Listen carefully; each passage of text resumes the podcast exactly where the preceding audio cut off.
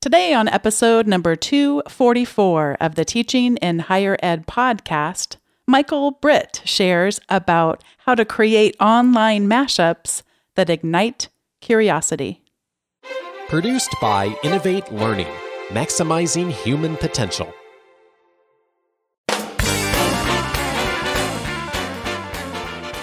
Hello, and welcome to this episode of Teaching in Higher Ed.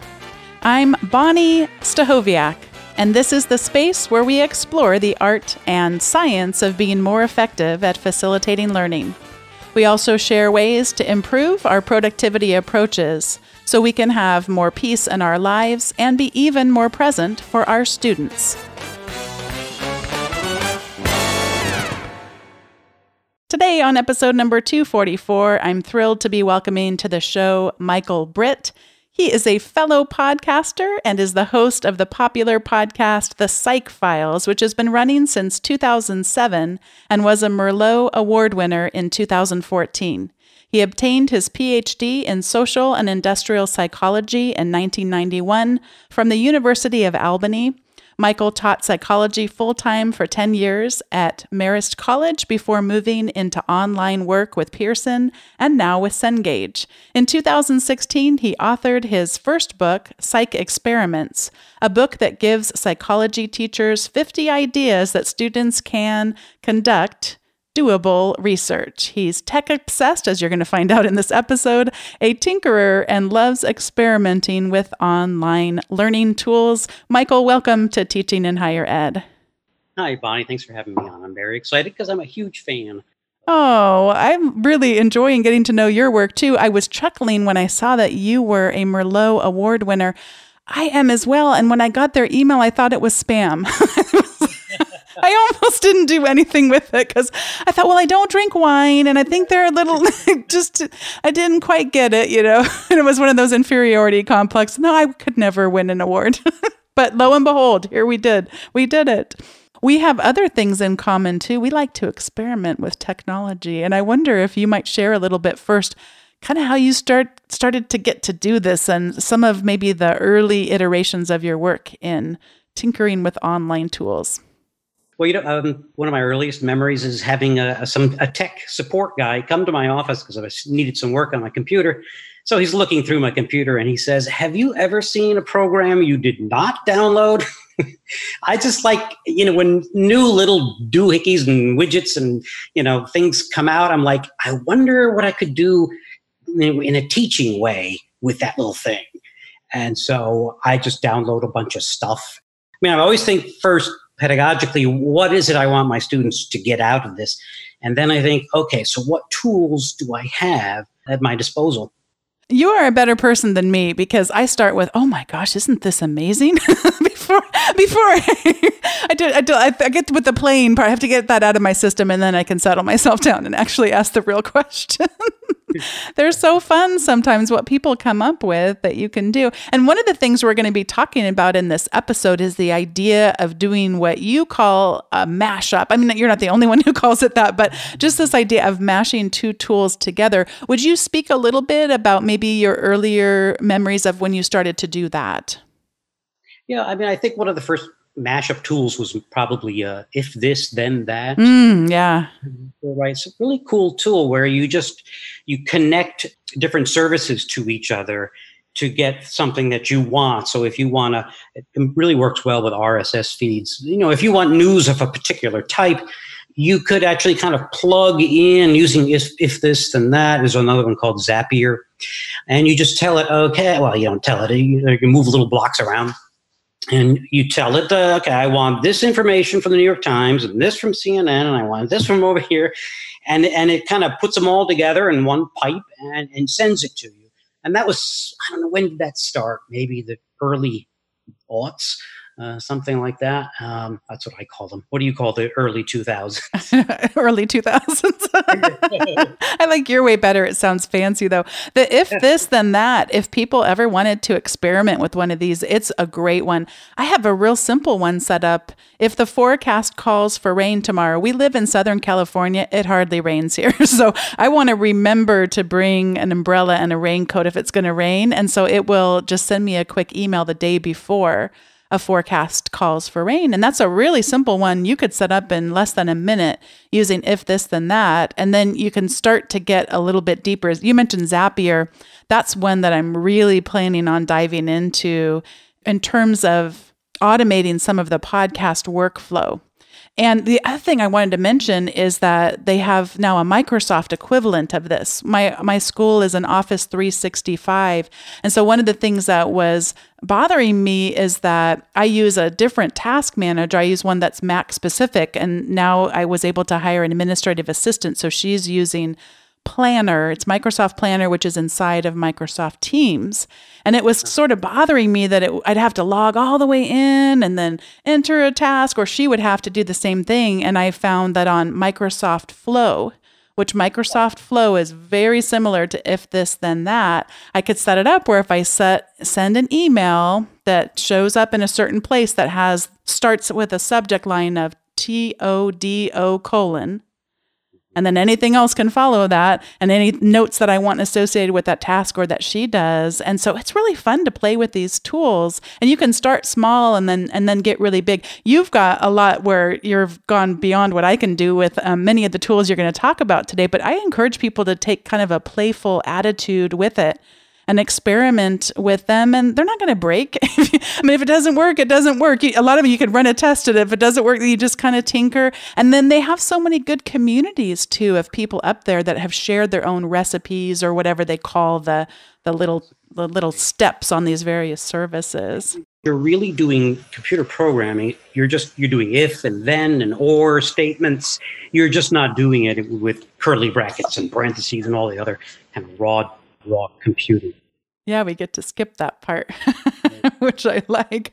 So let's talk about why don't you just introduce one tool that you like to tinker with in the mashup and then maybe another tool that you like to mash it up with just to give us kind of an example of how this how this might work.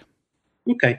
Well, I think maybe I'll go from one that uses just one tool to one that uses maybe three or four. But uh, one that was really a lot of fun recently was using Microsoft Excel online. So you can create a, a sheet as you would do in Excel, uh, but you can embed that sheet. So you got to go through a couple of clicks, but you can get the embed code and you can tell it to allow people to edit the Excel sheet without changing your original. So this is cool. And so I, found some data. I mean, I try to do, I mean, I try to follow the, uh, suggestions of Ken Bain. You know, I became obsessed with his book, and then I think that's one of the ways I became, uh, you know, obsessed with your podcast is because I wanted to, I wanted to watch and, and hear all things Ken Bain, and so because he's on Vimeo and he's uh, you know he's on YouTube, and and then I found him on uh, on your podcast. So I just love his idea of teaching a topic by first kind of drawing students in with an mm-hmm. you know really interesting question and then before you tell them, okay, look, well, okay, yeah, that's here's the answer. Uh, you know, you, you, draw them further in, or actually kind of draw them out to find out, well, what is it you think about this topic?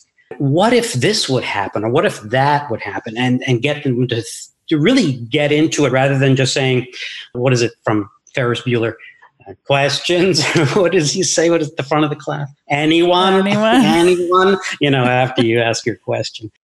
So I teach, for many years, I taught introductory psychology, you know, statistics and research methods, you know, the interesting stuff. Reteaching teaching stats was really a, it was great in that it really challenged me to come up with something interesting or else I'm going to lose. Yeah. But I had a data set that showed that, well, actually, this summer I watched Mission Impossible Fallout and I noticed something I've noticed before, um, maybe a lot of your listeners have, which is that I know Tom Cruise is in his kind of late 50s. what his love interest is always about in a, 32 years old or something like that. So sure enough, someone else had noticed this, and she just went into the Internet Movie Database and and extracted Tom Cruise's age at each one of his movies from like 1980 or something, and the age, the actual age of his love interest in the movie, and. Uh, so I feel like this is not going to a good place. I mean, first one you could ask your students if they if they've noticed this about Tom Cruise. Yeah. So interesting. If you plot it, you find that it's a it's actually a correlation. The overall correlation is 0.72, so it's not that bad. But what happens is, for about the first, up until the age 40, it's a stronger correlation than that, uh, like 0.8 something. And then after Tom Cruise turns 40, the, the correlation starts to, to much go much lower to like 0.37. So the data is interesting. And so what I did simply was to put these 30 uh, rows of data into a, an Excel online sheet and then plucked out the embed code. And that's probably the, you know, the embed code, you know, iframe. There isn't much for all of these mashups. There isn't much in the way of coding uh, that you have to know. I think most people listening will know this, but the embed code, knowing what an embed code is, changes your life as an educator, whether you're teaching online classes or in person that you want to enhance with online things. Because it just lets us have a picture frame that sees another part of the web, but in an environment I'm already in. So I'm already in the learning management system, or I'm already on your website, or whatever. And then this embed code just shows me a picture of somewhere else on the web. The classic one would be embedding a YouTube video. But in this mm-hmm. case, you're talking about embedding an Excel online sheet. You don't want me to have to click over to Excel online, get out of in the middle of what I'm doing because you're you're presenting this mystery to me and, and it's a playful mystery of what do I think that would happen with the age of Tom Cruise's co-stars. And then you were talking a little bit about how it lets us edit the spreadsheet without messing with your original. And I'm curious more about that because I have not played with that very much. All the things I've tried with with embedding Excel or Word or or PowerPoint, it allows them to edit or it doesn't. Like it's it's one or the other. So tell me more about this. I can mess with the data as a student, but I'm not going to mess your original up. Right. Yeah, it's an option when you when you go through the steps. I think I have a video on this that shows okay, click here and here and here and it says, you know, allow editing but preserve original.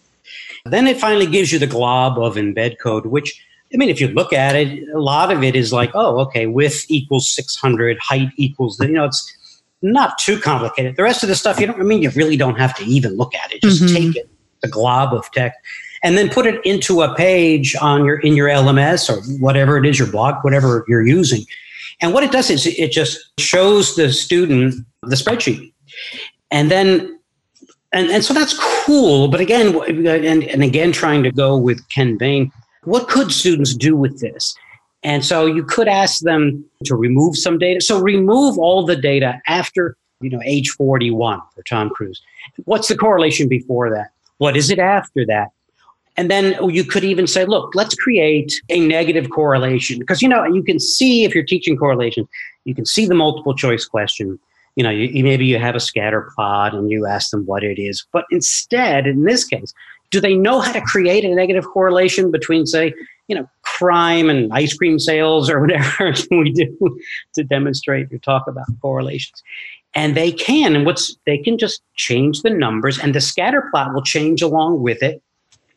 And that's just a great if you're teaching online, especially, so you don't have any in-person contact.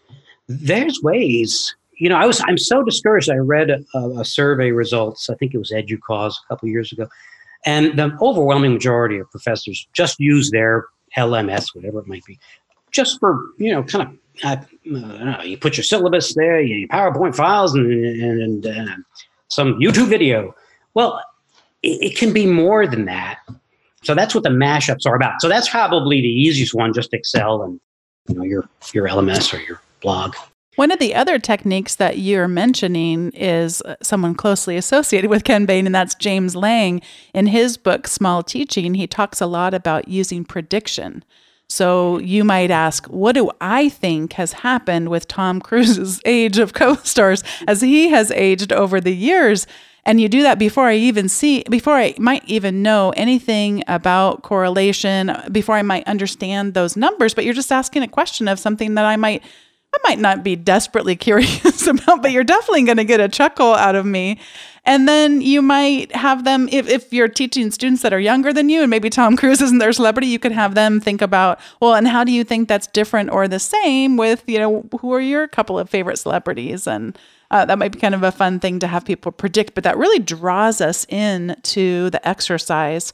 So, in terms of this skill set that you're talking about, I would need to know how to build a spreadsheet. I would need to understand that Excel has both a, a, version that's on my computer, but also one that's online. And then I would need to know how to grab the embed code. So it's a sh- it's an option under the share button, and uh, away I go. I can now start to have it where they see it right inside of the learning management system, without having to go out of it, and they can type into it and they can do it, and I'm not ruining my my original there. Right. Yeah. You can test questions like that. You can have your students play around with that data. I mean, it's I mean, it's fun. Another one I know you enjoy using is ThingLink. And I've seen and played with other people's Thing Links, but haven't created one of my own yet. And I probably should think about that for the spring because it's relatively easy to do and, and something that is uh, different and, and unexpected out, uh, comes out of it. Why don't you talk a little bit about ThingLink? Yeah, definitely check this one out. There's a few of these that I pay for, and ThingLink is one of them. They have an educator account. These not not expensive at all, but at the, at the very basic level, you just take an image and you can plop uh, little dots on it, and then you could put links to other things, or another image could pop up. They now do it with videos, so now the video will pause, and you can ask the student questions. And then again, all you do there, I mean, you could just simply grab the link, but but as you mentioned, this means if you put that link in your LMS, you're sending them off into the internet. God knows what's going to happen out there. So the more that you grab the embed code, the more you keep them right in the learning environment. So ThingLink's a cool one. I used that actually. I was playing with that with the Koko, the gorilla one. Okay, yes, although I must say this is the saddest moment I may have had on the podcast because you you did exactly what you have promised. You drew me in. I love Koko. I love Koko. I have loved Koko since I first heard about. I was going to call Koko an elephant. Koko is not an elephant. Koko is a gorilla, gorilla or chimpanzee. Gorilla. And anyway, you totally drew me in. yeah, look, I was a big fan of Koko and Washoe, and, and, so when she died of old age, there were a lot of you know, headlines: uh, Koko the gorilla who mastered sign language. And so when you dig in, you find out that she didn't master sign language at all. There, there I mean, there she had to have a large set. I think it's a couple hundred of signs. But when you when you dig in there, you find out that if you watch the videos really carefully, and if you're not a typical, uh, you know, video would be one where you're watching uh, Koko, but there's also this wonderfully wonderful uh, classical music playing in the background, and the narrator is is is attributing thoughts and feelings. Mm-hmm. This is what Koko wants. This is she wants this. She wants that, and and I try to talk to my students about anthropomorphizing all the time. You know, we, we've got, if we're going to be scientists, we have to be able to look at things in some objective way. It's, it's going to be hard to know how much and in what ways Koko really thought and felt. But if we watch the videos, we do see some, some reinforcement, some modeling. Sometimes Koko will say something that absolutely has nothing to do with what's going on with, with her and then the trainer will just say, "Oh, stop being silly." You know, that's so there, there's a so anyway. I wanted my students to just kind of think about this whole thing, and so I think it's an interesting topic. So there's the sort of the Ken Bain part of it, but how do I organize my, you know, my resources? And so that's where I first used a tool called Padlet. I then moved on to a tool called Wakelet the let part, I guess, is what lets you know these are all small. But it's really into planning. So you say to yourself, mm-hmm. okay, what do I want my students to see first or to think about first? And so I, I found the URLs to the YouTube, two YouTube videos of Koko, the, the kind that with the music and the narration. At this point, you're trying to set a stage. So you're you're either trying to surprise me you're trying to bring me in. In this case, if I'm familiar with Koko, I've seen some background that it's, oh, I know who that is. And then if I don't know who Koko is, then then you're trying to familiarize me. And and so you're thinking really, I, I see in everything you've sent me, really trying to evoke some kind of emotion there.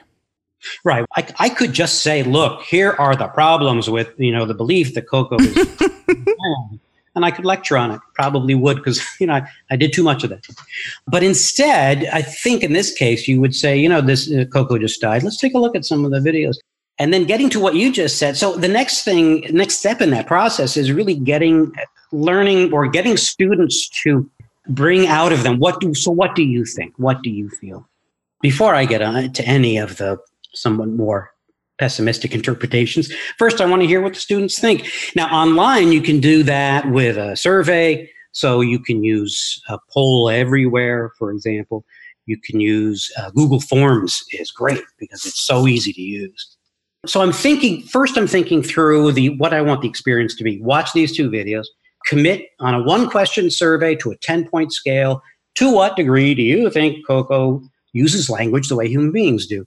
Okay, so we have that. And then what I want to have happen, well, I don't want to come out and say, well, no, you're wrong or whatever. I said, well, what videos might plant some doubts in their head? Yeah. And by the way, you're you're saying videos, these are incredibly short.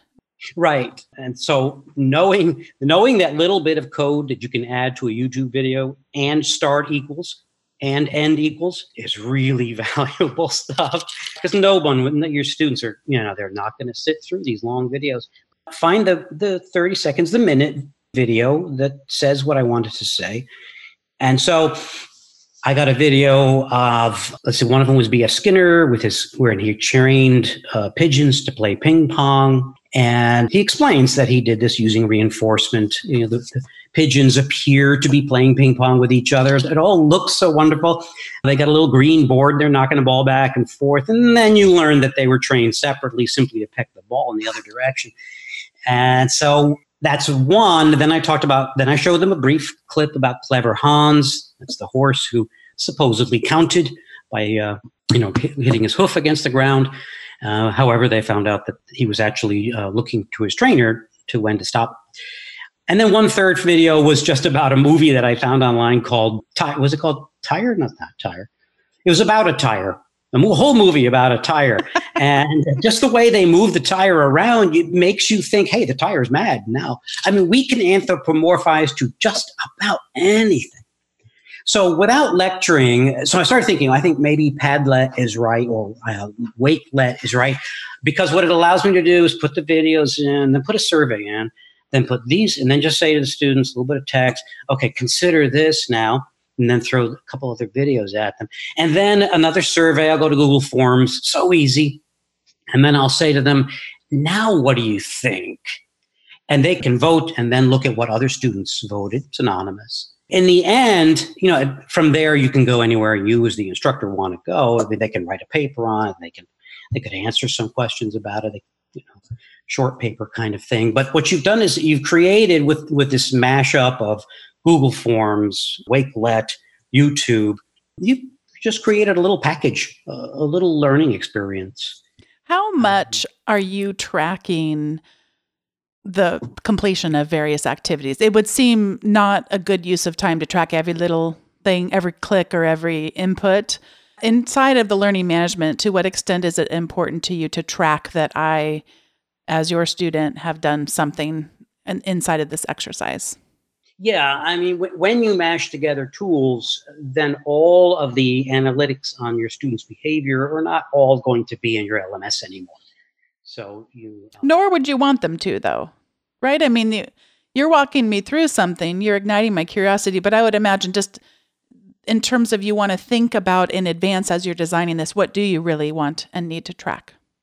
Yeah, I mean, you could use this mashup in, in a in-person uh, way, and you're just displaying it on the screen. Mm.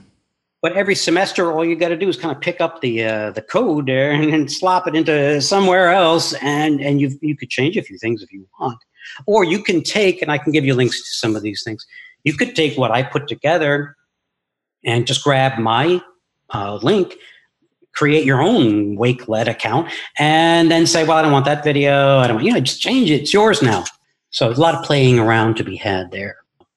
Well, this is the point in the show where we each get to give recommendations. And I'm going to recommend that people experiment with if this, then that, or with one of the tools that you shared about. There's um, Zapier, and I also mentioned Microsoft Flow, but just getting to be a little bit playful, but also starting small. So if you haven't yet set up a rule and if this then that about if it's going to rain tomorrow that's a handy thing to know at least if you don't look at the weather as infrequently as i do so that would be something i would recommend and i wanted to mention that today's sponsor for the episode is text expander but i haven't talked about them yet and the reason is because unbeknownst to michael he wanted to recommend text expander without even receiving any financial remuneration from them so i'm going to pass it over to michael for his recommendation of text expander but also thank them for sponsoring today's episode.